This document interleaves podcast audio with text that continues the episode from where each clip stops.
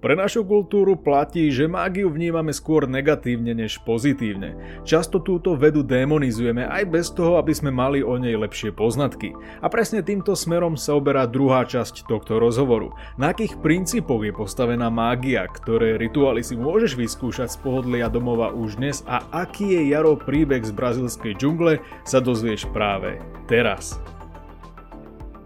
Poďme si to rozrobiť trošku nadrobné, pretože ja osobne sa niekedy stretávam na sociálnych médiách s takými 15-30 sekundovými uh, videami, nejaký homemade uh, rituál, nazvem to tak, na štýl pod sviečku si dáš koricu, zapál si bobkový list a, a, a všetky tieto veci.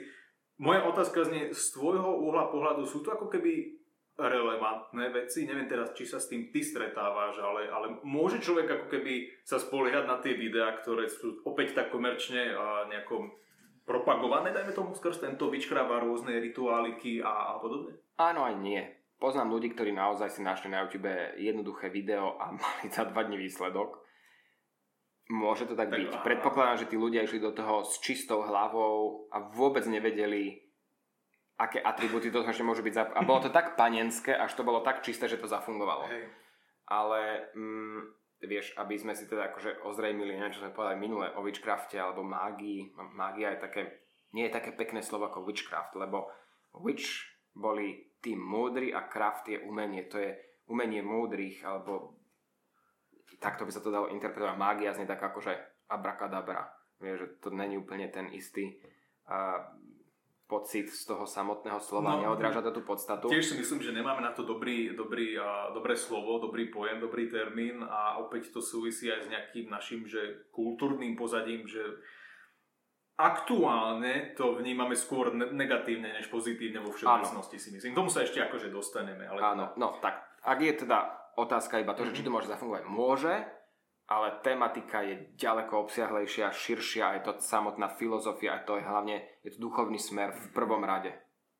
A vo všeobecnosti teda, opäť ma skús nejako korigovať, e, nejaké také moje laické znalosti, určite sa tam pracuje nejakým spôsobom s elementami, dajme tomu, uh-huh. voda, a oheň a, a tak. Máme tu, predpokladám, so sviečkami sa teda hodne pracuje a potom s nejakými bylinami, dajme tomu.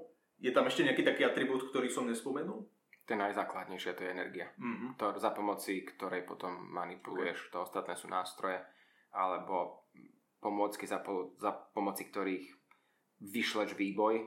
Celá mágia, ak má byť veľmi úspešná, je o tom, že stiahuješ energiu zo svojho okolia, zase z éteru, zo zeme a normálne tie, tie prúdy energie, ktoré sú okolo nás, stiahuješ a cez rituál teda cez nejakú techniku ich potom odpáliš a oni potom robia odozvu.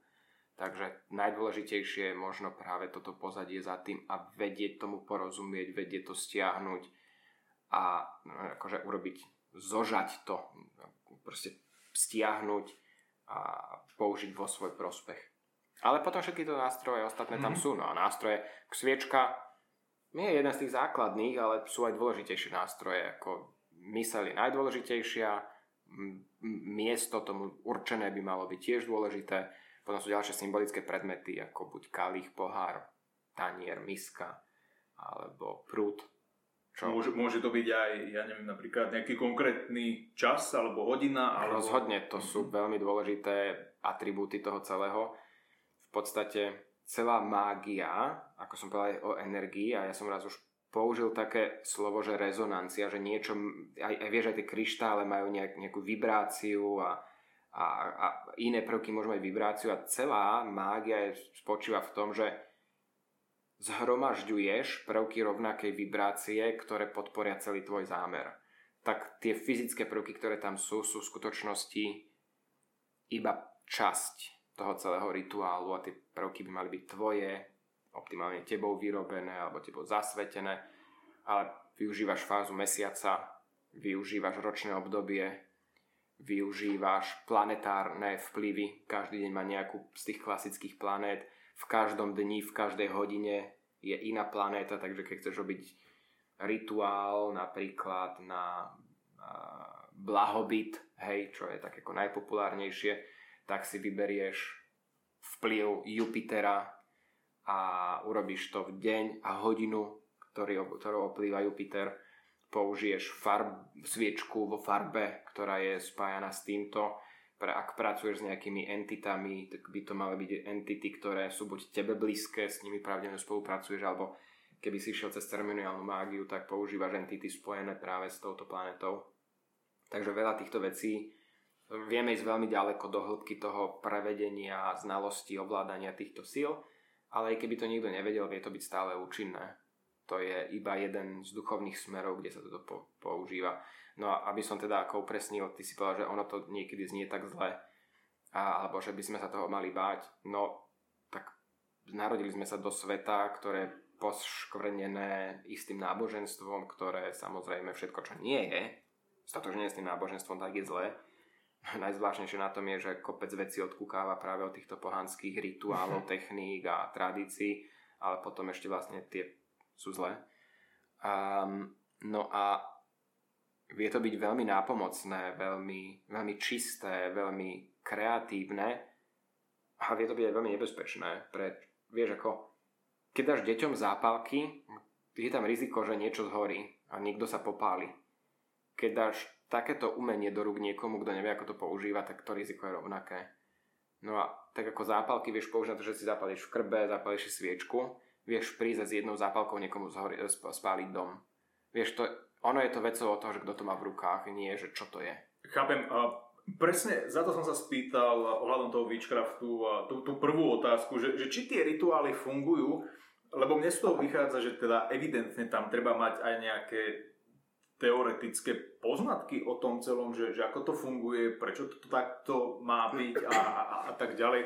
Čiže môže sa stať, že hm, na jednej strane tie, tie úplne základné, veľmi jednoduché rituály zafungujú, a pokiaľ ten človek to robí správne, vklada do toho tú energiu a, a opäť sa dostávame k tej sile presvedčenia, že, že človek musí byť presvedčený o tom, že to fungovať bude, na strane druhej sa môže stať, že keď to človek nejako, bavíme sa tu možno že o nejakých pokročilejších veciach, že, že to môže mať ako keby negatívny dopad na neho, pokiaľ nedodržiava presne ten daný proces? Môže. Je to málo pravdepodobné, ale je to skôr o neznalosti tých procesov. Keď človek vie, ako s tým pracovať, úplne by sa nemalo niečoho báť. No. Len Zase je to o tom, aké máš zdroje a tu na viac ako kde inde potrebuješ sa to niekde naučiť, potrebuješ mať relevantné zdroje, hmm. naštudovať si veci dopredu, než sa do toho pustíš a musíš rozumieť slovám, ktoré hovoríš, prečo ich hovoríš, prečo využívaš takéto sily. A jednoducho, keď to poznáš, poznáš tú rovnicu, nemôže sa pomýliť, lebo to jednoducho nemôže zle vypáliť, kým to dobre nastavíš. A vieš, kto sa bojí, nesmie do lesa, sa hovorí. To je Kto ide do lesa, mal by vedieť, kade vedie cesta. Takže to štúdium je v tomto prvoradé. Tak ako, sme, ako som hovoril, že, že evidentne, keď sa tomu človek chce možno, že pravidelnejšie venovať pre svoje účily, možno, že aj pre niekoho iného, tak asi aj tie, tie teoretické poznatky by tam mali Jasné, byť. jasné. Um, ono, keď sa niekto, keď, keď niekomu poviem, že sa týmto veciam venujem, tak si myslia, že po večeroch každý večer tam, ja neviem, sedím v pentagrame, ja neviem, čo robím. A akože to, čo robím väčšinu času je naozaj, že sedím na prednáškach online, čítam knihy a ve, teoreticky sa vzdelávam a to je 99% môjho času celého witchcraftu. Hej, akože mám doma vyrobený aj oltár, aj nástroje, aj, aj talizmany, amulety.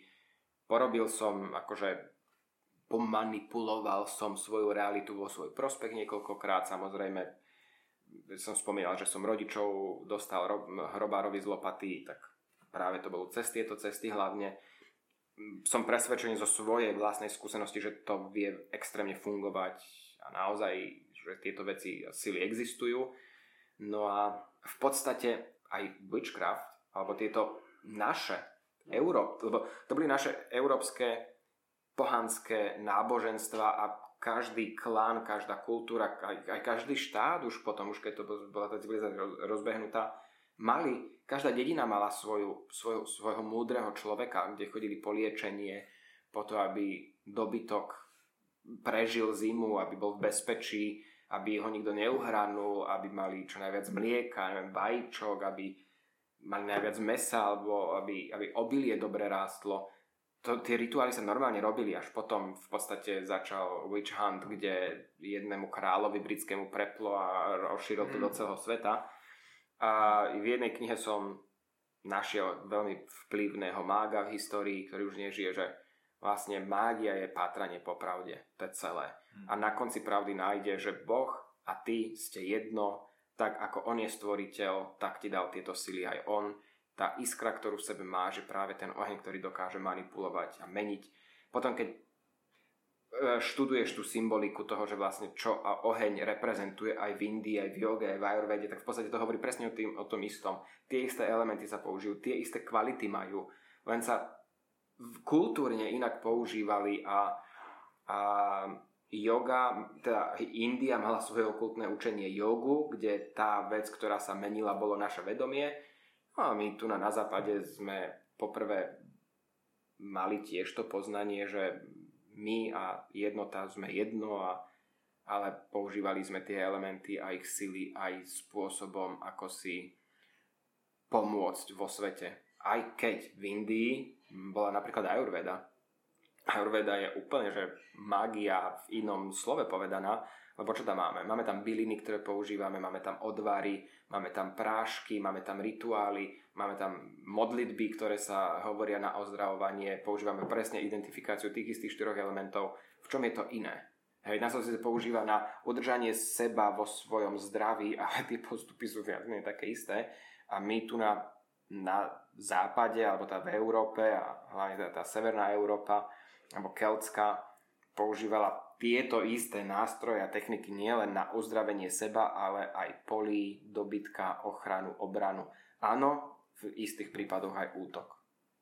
No, ja v podstate prichádzam na to, že v mnohých, e, alebo teda mnohé smery vlastne využívajú tie isté, dajme tomu, že elementy, alebo majú vlastne ten istý, ten istý e, základ, keď sme sa tu bavili o tých elementoch alebo tej rezonancii, napríklad o tých sviečkách a, a tak ďalej, tak mne to presne pripomína definíciu v Číne, čo majú feng shui, že, že presne sa tam pracuje s rezonáciou toho, toho priestoru Áno. A, a s aktiváciou vlastne nejakých, nejakých vecí. Tiež sú tam nejaké rituály, ktoré dajme tomu, že sú postavené na úplne podobnom princípe a tiež sa tam, čiže vlastne ako keby taký základ aj toho feng shui, že sa tam pracuje s týmito, s týmito elementmi základnými. Áno. Čiže svojím spôsobom Máme tu rôzne druhy všelijakých smerov, ale, ale ten základ je v podstate rovnaký, identický, i keď uh-huh. by mhm. sme mohli povedať z toho, čo aspoň ja viem, som si niekde prečítal, a, že napríklad aj to feng shui v podstate nakoniec zas len vychádza z tej, z tej indickej filozofie. India má vastu. Uh, ale, ten, ale ten základ by mal byť rovnaký. Je, všetky. ale okay. nie je to, že, že India má vastu, Aha, okay. neviem či Čína alebo Japonsko, teraz Čína. neviem, Čína má feng shui, alebo feng shui, neviem ako sa to hovorí správne. A uh, je to veľmi podobná technika organizovania priestoru. Um, my na západe nie som si vedomý toho, že by sme niečo také podobné mali do takého detailu.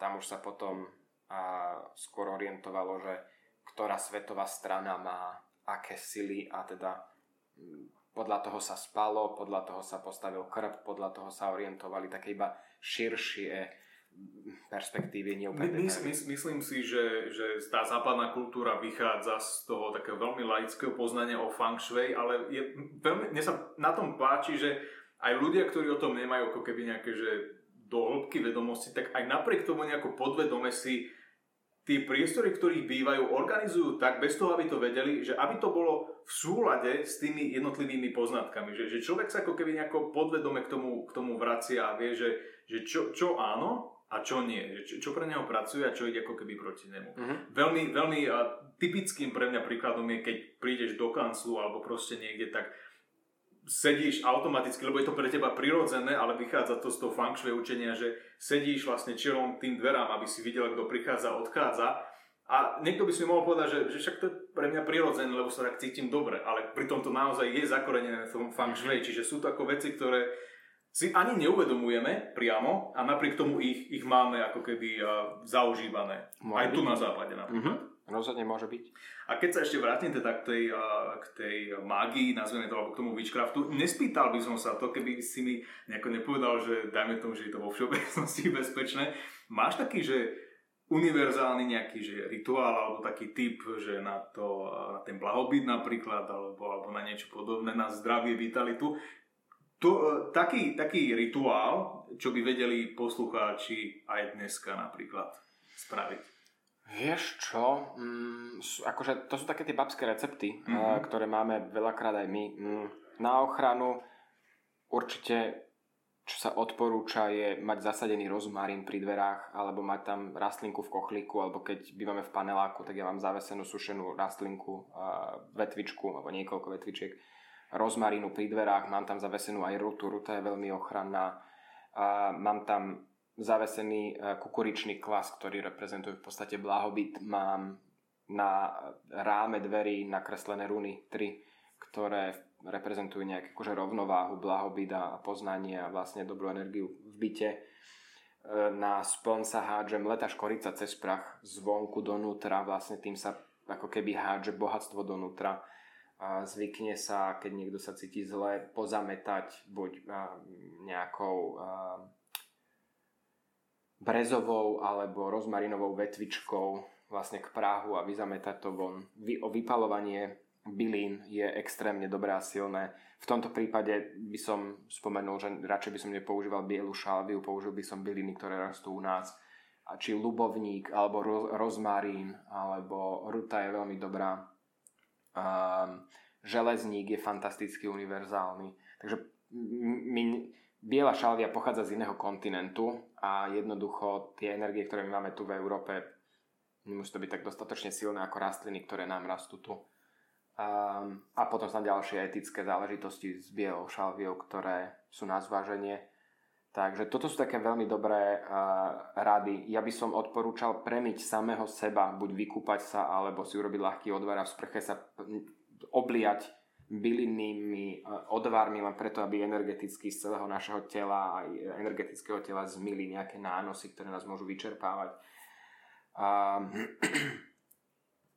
to sú také základné, ktoré naozaj človek nemusí mať žiadne znalosti, aby, aby, aby spravil. Keby sa niekto chcel pýtať, akými bylinami sa polieva, tak presne tie isté, ktorými by sme vypalovali rozmarín, železník je fantastický, ľubovník bodkovaný. Ľubovník bodkovaný je výborne na odstraňuje úzkosti a vlastne depresívne e, stavy. Z toho je dobrý čaj. Sa dá ísť nazbierať, keď bude rovnodennosť letná. A, nie rovnodennosť, ale slnovrat, ktorý sa zbiera ľubovník.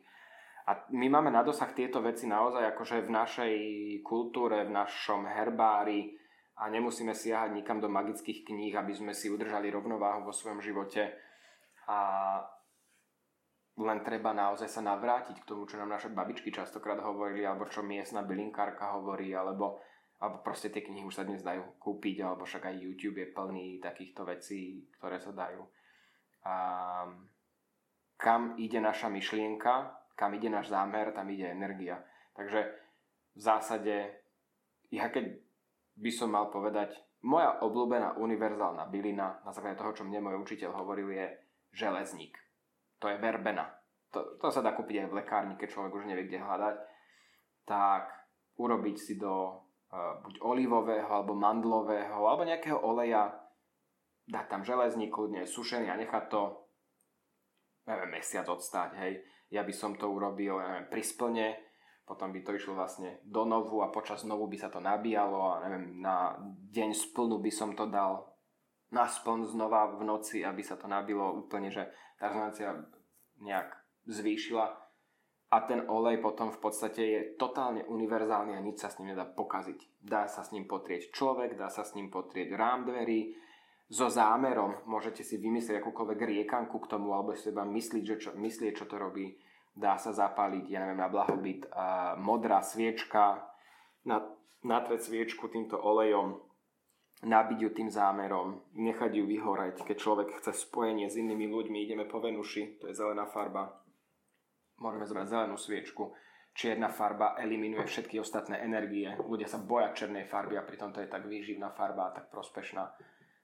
zapáliť čiernu sviečku, keď človek má pocit, že má negatívne energie v byte alebo v priestore v kancelárii alebo že ho niečo blokuje, zobrať sviečku, držať ju v rukách chvíľu, nabiť ju tým, že eliminuje všetko, čo vás brzdí, natreť železníkovým olejom, trochu potreť, nechať spáliť, ona to nemá jak a vsiakne do seba a vlastne ten oheň rozpustí akúkoľvek stagnáciu tej energie, ktorá tam je.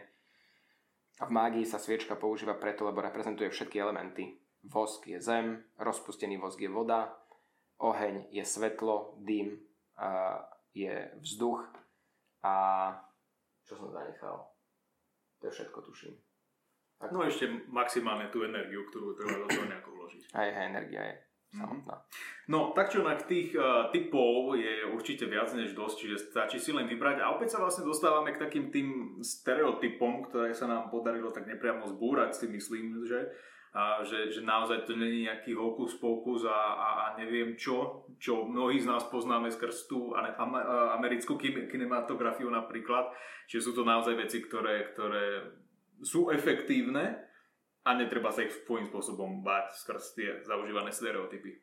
No jasné, to je, hm, to je hrozná škoda, že toto vlastne sa kulturálne takto znevažilo, lebo je to veľmi pekná filozofia v prvom rade, dokáže to neuveriteľne veľa naučiť o prírode, v ktorej človek žije, o ekosystéme, v ktorom sa pohybuje, nie len tom ekosystéme fyzickom, ale však náš fyzický svet je tak tenký oproti tomu, aký veľký je ten duchovný svet.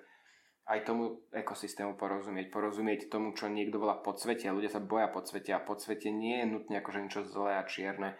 Je to proste iná dimenzia duchovného sveta, kde sú možno iné, ako keby in, iný ekosystém, a byť v miery s, s jednotlivými ekosystémami je veľmi prospešné a tak ako máme dobrých kamarátov v tomto svete, vieme si naozaj vytvoriť dobré väzby tam a tým zvýšiť kvalitu svojho života, svojho zdravia.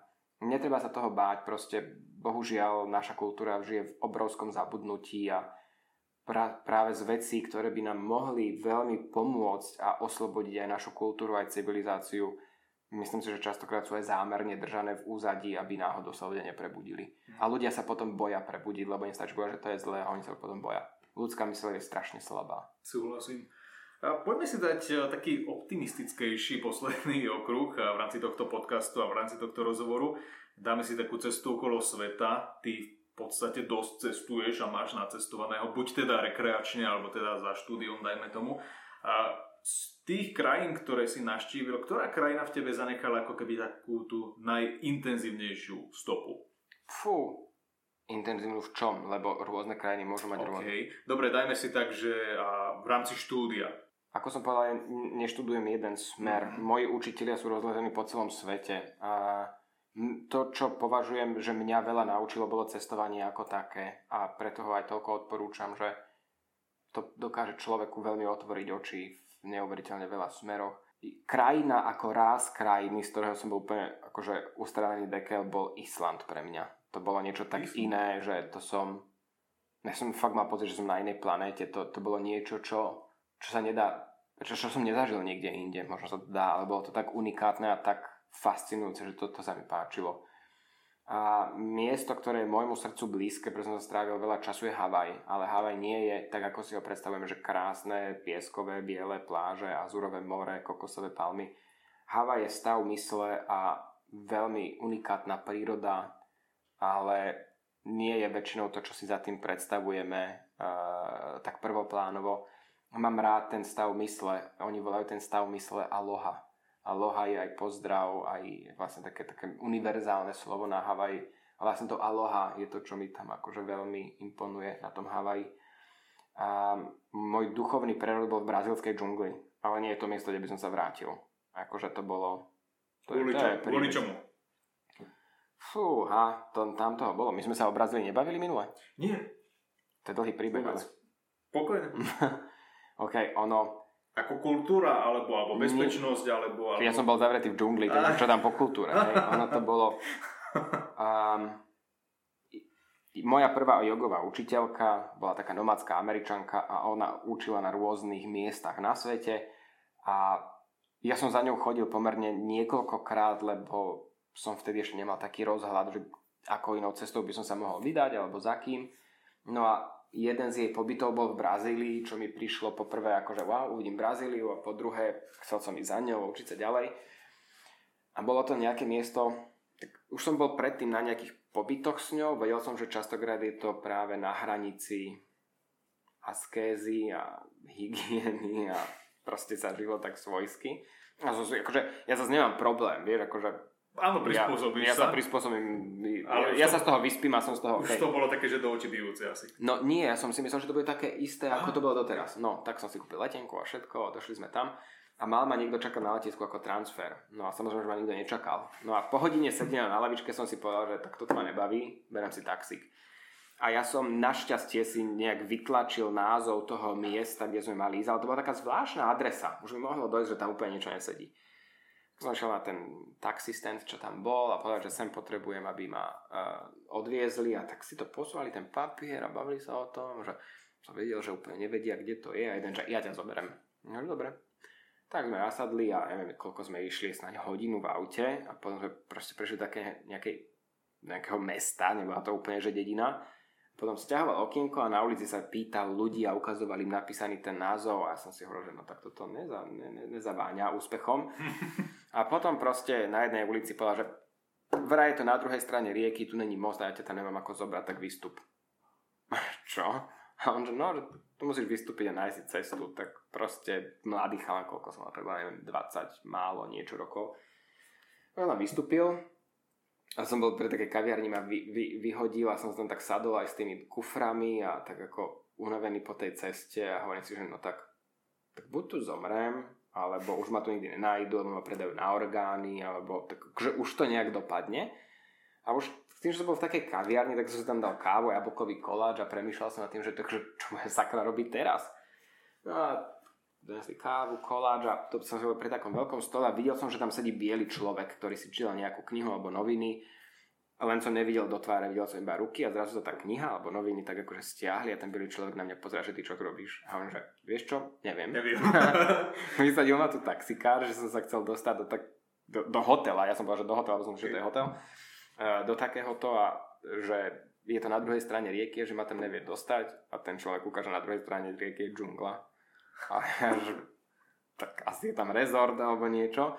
A teraz, ak sme sa bavili a niekoľkokrát sme vyslovili názov toho, na, názov toho miesta, čo už nepamätám, jak sa volal, tak o pár stolov si to niekto započul a došla taká ženská, že vy sa bavíte o bla bla bla, to na, ten názov toho. A my, že hej, a ona, že ja som odtiaľ.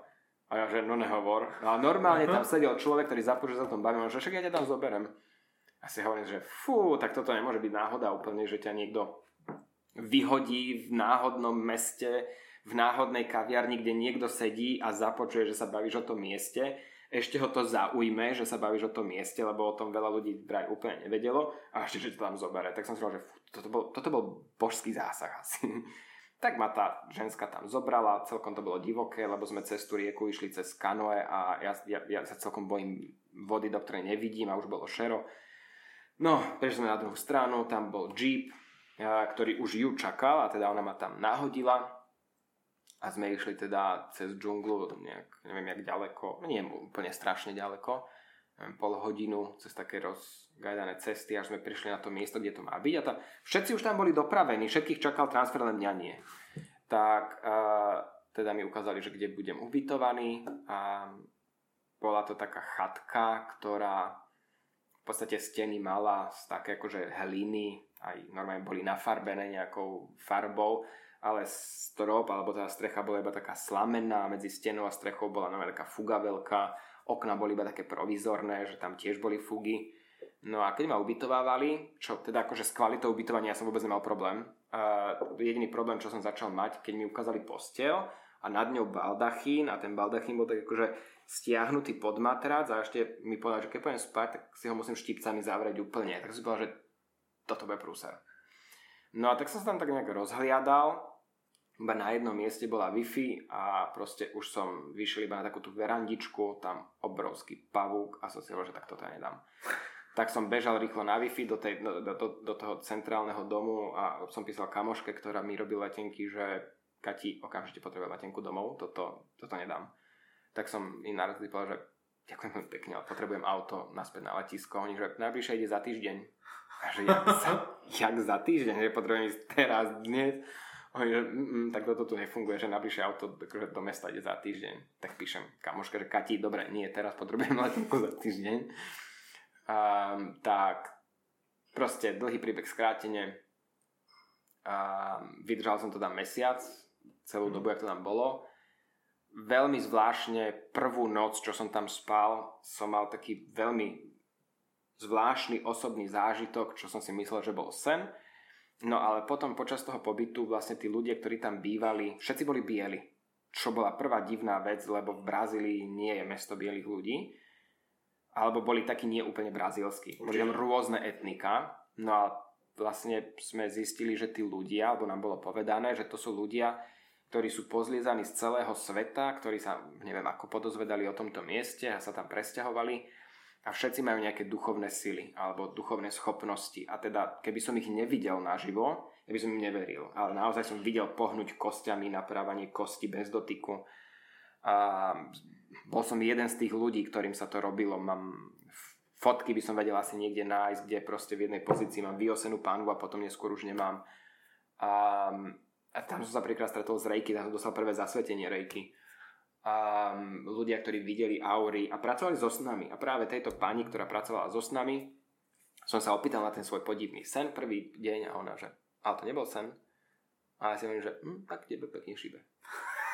No a tak si hovorím, že dobre, máte svoju pravdu, nevadí, a, ale potom ma vlastne utvrdilo to, že úplne posledný deň som mal ten istý zážitok a vlastne vtedy som porozumel, že ten prvý deň sa tam niečo otvorilo. To bol dôvod, prečo som tam vydržal ten mesiac, lebo teraz už dobrovoľne by som tam nešiel a posledný deň sa to ako keby zatvorilo. Hmm. A, a to, tam bolo veľa intimných vlastných vecí, ktoré sa tam udiali. Viem, oni hovorili, že to miesto, kde sme boli, kde tá ich osada bola postavená, bolo, bol portál alebo vír, alebo, alebo priechod do tých iných svetov veľmi úzky a veľmi ľahko sa tam aj komunikovalo s inými bytostiami a, a realitami a, že vraj tam aj žil predtým iný kmeň, ktorý vlastne potom odtiaľ nejak odišiel, ale že do dne, do, ešte stále tam bolo častokrát počuť bubnovanie ako keby toho kmeňa. Ja som to nepočul, ale niektorí ľudia povedali, že to počuli. Ale boli to hrozné bojové podmienky, čo týkalo hmyzu a vlastne stravy a proste celého, celé, jak to bolo. Ale bol to pre mňa taký akože duchovný prerod, príliš veľa zvláštnych náhod aj s tou cestou, ktoré sa tam udiali. A toto bolo miesto, na ktoré častokrát spomínam, že podľa mňa, keby sa toto nestalo, dnes tu nesedím ja. Takže to malo veľký dopad.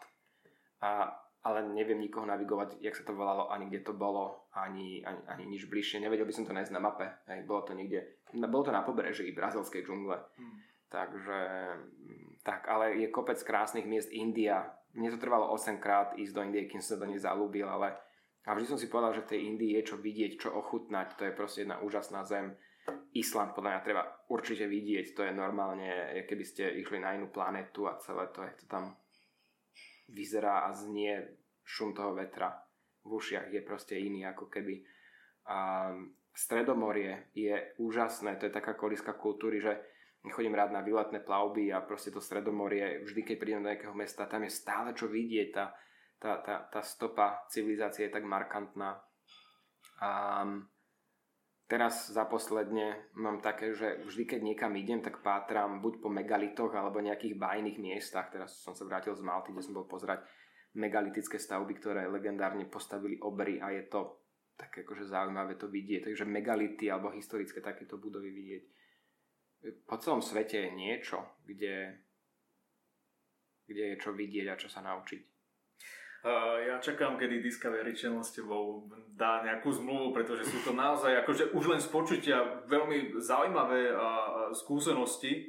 A inak veľmi také zaujímavé alebo také vtipné, že ten príbeh z Južnej Ameriky vlastne ako keby reflektuje presne to, čo sme sa tu bavili v tej, tej prvej fáze tohto rozhovoru, či, či to bolo rejky, a či to bola tá, tá pravda z toho filozofického hľadiska a, a kopec iných vecí, bez toho, aby sme vlastne nejako vopred uh, vedeli, že kam sa to bude celé uberať, čiže akože veľ, veľmi zaujímavé.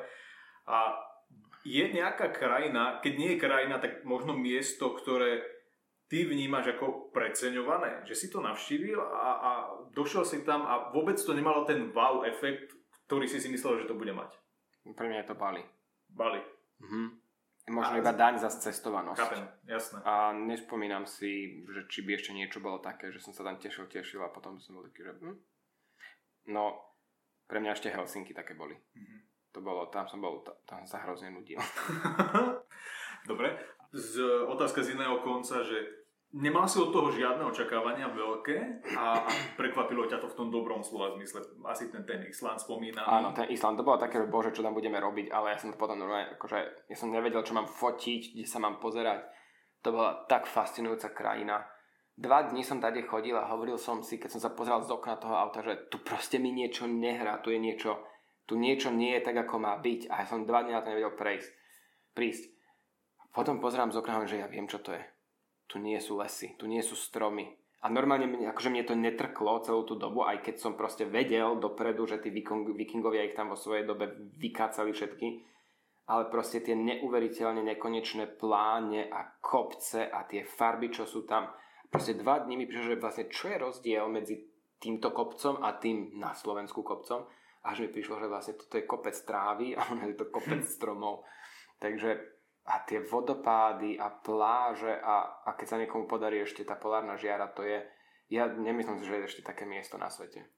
Toto je zaujímavé, pretože mm, myslím si, že je to teda evidentne z tvojho uhla pohľadu skvelý ako keby taký cestovateľský typ a zo Slovenska najmä pre ľudí, ktorí sú nie nejako cestovaní, to nie je ako keby nejako extra ďaleko, že podľa mňa celkom ako... Áno, akože to, to Dobrý tip Ešte Edinburgh bol pre mňa úplne, že rozprávka. Okay. To bolo až celkovo Škótsko si chcem ešte polož, po, po, poloziť, aj také, že aj autom, aj, aj iné časti a tie stepy. Edinburghu je veľmi unikátne mesto tiež. No, máš toho evidentne dosť za sebou. Chystáš sa aj na nejaké miesto najbližšie, ktoré ešte nemáš navštívené, alebo nejakú krajinu a chystáš sa tam teraz v najbližšej dobe? Teraz na posledné dni som sa celkom namotal na Madeiru. Hmm. Chcel by som si ísť pozrieť uh, to. Chcel by som si ísť pozrieť Fajerské ostrovy, čo je v podstate posledné sú ostrovy pred Islandom. Áno. A inak nemám niečo v hľadačiku, že sem ešte chcem ísť uh, teraz momentálne, že toto si chcem pochodiť, lebo za posledne, čo som mal svoje akože go-to destinácie, sa mi už podarilo všetky pochodiť, takže teraz mám tieto dve ostrovné miesta. Ale vieš si predstaviť sa niekde ako takže opätovne vrátiť? No jasné. Okrem to... spomínaného Islandu. Ja mám veľmi rád Blízky východ, ten je ano. extrémne blízky. Okay a, takže tam sa vždy veľmi rád a, vrátim. Mm, určite sa teším na deň, kedy sa vrátim naspäť do Indie. Na to sa naozaj, naozaj že teším. Teraz za posledné dní to nejak proste veľmi pociťujem a takisto Havaj už potrebujem sa tam vrátiť. A nie len kvôli mojim učiteľom, ale celkovo taký reset, refresh, dostať sa do kontaktu aj s učiteľmi, aj s ľuďmi, ktorých tam poznám, aj s tou prírodou. No a ak sa nemýlim, tak myslím si, že to bolo súčasťou nejakej tej výletnej cesty s tou loďou, na ktorej si bol. A tak si bol aj v Jeruzaleme. Uh-huh. Toto to, miesto to, ma úplne hitlo, to, to, to, Toto mi skús opísať, lebo to je jedno z tých miest, ktoré ja osobne akože by som veľmi chcel naštíviť, že aké to v tebe zanechalo pocity, keď si vlastne došiel do poviem to tak, do toho epicentra tých rôznych kultúr a, a rôznych náboženstiev no, spôsobom. Áno, toto, áno, toto sa divím, že som na to zabudol, že Jeruzalém, ale tak medzi toľkými destináciami už sa asi aj ťažko hľadá. Asi som ani nebol pripravený na to, ako stopu to bude mať. Ja síce nie som praktizujúci kresťan, ale mám aj príjmanie, aj krst a birmovku nemám, ale teda akože pochádzam z rodiny, ktorá má veľmi kresťanské korene, takže ten tú atmosféru kresťanstva veľmi dobre poznám. A tým, že mi je Blízky východ veľmi blízky, tak islám mám veľmi lahučko zmapovaný, že o čo tam vlastne ide. A je to veľmi iné, ako máme my tu na tie predstavy. A tým, že sa venujem svojím spôsobom mágii, takých druhov je viacej. Jedna z nich je ceremoniálna mágia, ktorá vychádza z Jeruzalema. Proste sú to kabalistická a židovské učenia, a, takže to, to sú aj nie len, že náboženstvo, ale aj mysticizmus, ktoré nesie práve toto jedno miesto. A mytologicky, keď sa pozrieme na Mojžiša alebo a, Mohameda, proste to sa všetko odohrávalo v Jeruzaleme a Ježiš Kristus samozrejme tiež sa veci odohrávali v Jeruzaleme a naozaj, keď máte čas, môže, tam sa reálne dá ísť na tie miesta, kde sa vraj tieto na, neba, na nebo vstúpenia, alebo u nás mimozemšťanov, neviem, čo to bolo, reálne udiali, ale akože dotknúť sa tých chrámov, chodiť po tých uliciach, toto miesto malo tak hustú energiu, že to som nikde na, na svete nezažil. A to proste, ja som není nejaký extra senzibil, že by som mal navnímaného každého človeka každé miesto, Ale toto bolo akože úplne iné kafe. To bolo normálne, že ten vzduch podľa mňa sa dal krájať. Bolo to extrémne výživné a teda tým, že ja nemám iba teóriu nejakých učení naštudovanú, ale mňa celkom zaujíma aj história a mytológia, tak akože aj dokumentárne filmy, ja mám akože zlusknuté ich hrozne veľa a, a proste ja som vedel tie miesta, ktoré vidím, akú majú históriu, na čo sa pozerám, čo sa tam udialo a vidieť to na vlastné oči bolo že to bolo fakt silné, to, bolo, to bol extrémny energetický náboj, niečo, čo som si so sebou niesol a to je miesto, kde sa ešte plánujem, to je môj go to mm. list, tak akože tam sa chcem vrátiť. Ja si myslím, že to miesto je úžasné a, a možno, že ani nie z toho náboženského hľadiska, ale z toho vo všeobecnosti historického, kultúrneho, že, tak. že človek to nemusí vnímať v tom, ako som povedal, náboženskom kontexte, že idem tam s nejakým účelom, lebo proste niečo v rámci môjho náboženstva, ale ja si myslím, že to ako keby úžasná historická aj kultúrna lokalita, a jak si ty spomínal aj tie dokumenty, tak to je akože moja, moja srdcovka, tie historické dokumenty z rôznych akože oblastí, keď sa priznám, že vždycky pri nich zaspím. Ale, ale určite, určite je to miesto, ktoré by som ja chcel navštíviť a ty sa tam teda chceš vrátiť. Znovu. Áno, to, to naozaj odporúčam, to treba vidieť. Aj, aj keď je niekto naozaj nábožensky založený, to musí zanechať veľa, ale keď je niekto iba proste historický alebo mytologický, tam si to svoje nájde, lebo nemyslím si, že je taká, také miesto, kde sa toľko vecí udialo ako v Jeruzaleme. Súhlasím. A ako sme hovorili, je to ako keby stred alebo taká stredová línia rôznych týchto kultúr a náboženstiev. Tak ono sa to bralo, že to je stred áno, sveta. Áno, tuším, že sa to nejako aj tak volá. A to má nejaké synonymum. Vieš, čo mal byť druhý Jeruzalem? No skús. Neviem. Praha. Nie. Praha mala Praha. byť prestávaná ako zrkadlový, uh-huh, ako zrkadlový uh, zrkadlová kópia Jeruzalema a naozaj to malo sa stať centrom kultúry druhým. Um, keď sa človek naozaj snaží nájsť na mape rozloženie niektorých chrámov a budov, zrkadli to v niečom Jeruzalem, ale to mal byť druhý Jeruzalem. To mal Dobre, byť... čiže, čiže ke, keď má ako keby niekto, že pobehanú Prahu a, a chcel by si dať záležať, tak reálne tu môže vidieť tieto... Tuto... Nemôže, lebo dnes už napríklad Chrámová okay. hora nie je taká, ako okay. bola predtým. A chrámy, ktoré boli v Jeruzaleme pôvodne, už nestoja, ani tie v Prahe úplne nie sú v tom pôvodnom znení. A nenájdeš to. Ja by som to nebol našiel, keby som si o tom nečítal a naozaj nepozeral tie mapy vedľa seba, tak nejak akože sa to približovalo. To bol iba zámer skôr, okay. ako reálne, že by to... Tak, takže to nebolo ani, ani z polovice, takže zrealizované. Myslím si, že nie. Mm, okay. Ale Praha je druhý Jeruzalém. Je to také isté centrum um, múdrosti, aj okultizmu, aj mágie, aj náboženstva. Bolo to centrum rímskej ríše, katolíckej ríše. Praha je po Jeruzaleme energeticky druhé najsilnejšie miesto, ktoré poznám. A opravom, ak sa milím, ale v prvom rozhovore sme tu Prahu tiež spomínali v kontexte alchymie, alebo, alebo v kontexte niečo, takže aj z tohto uhla pohľadu ako keby to pozadie. Král Rudolf bol veľký alchymista, dokonca alchymia a umenie ho zaujímali viacej ako uh, vedenie štátu a preto ho prenechal na mm. svojich pomocníkov a pekárov, cisára, cisárov pekár presne o, tejto, o tomto rozpráva. No, takže sme sa od Južnej Ameriky cez Indiu a Jeruzalém dostali do Prahy a končíme opäť v Bratislave. Jaro, ďakujem ti opäť raz za, za tento rozhovor, bolo to naozaj inšpiratívne z mnohých uhlov pohľadov. Z mojej strany určite verím, že to veľa dalo aj mojim poslucháčom. A kto vie, možno sa vidíme do tretice pri, tretej, pri nejakom treťom rozhovore. Ja budem len rád, ešte stále veľa o čom sa rozprávať, vždy si nájdem nejaké odpovede, myslím. A ja ďakujem tebe za túto možnosť. Ja možno to je aj cítiť, rozprávam asi najradšej zo všetkého, takže si to vždy veľmi užijem a ďakujem za túto možnosť. No a možno sa vidíme opäť takto o rok. A ja iba na záver pripomínam, že jednotlivé epizódy tohto podcastu ako 5 videí nájdeš po novom aj na mojom kanáli na YouTube. Pokiaľ ti bežná verzia podcastu nestačí a chceš počúvať exkluzívne epizódy, nezabudni si aktivovať predplatné, odkaz na jeho aktivovanie nájdeš v popise tejto epizódy. Počujeme sa pri ďalšej epizóde už čoskoro.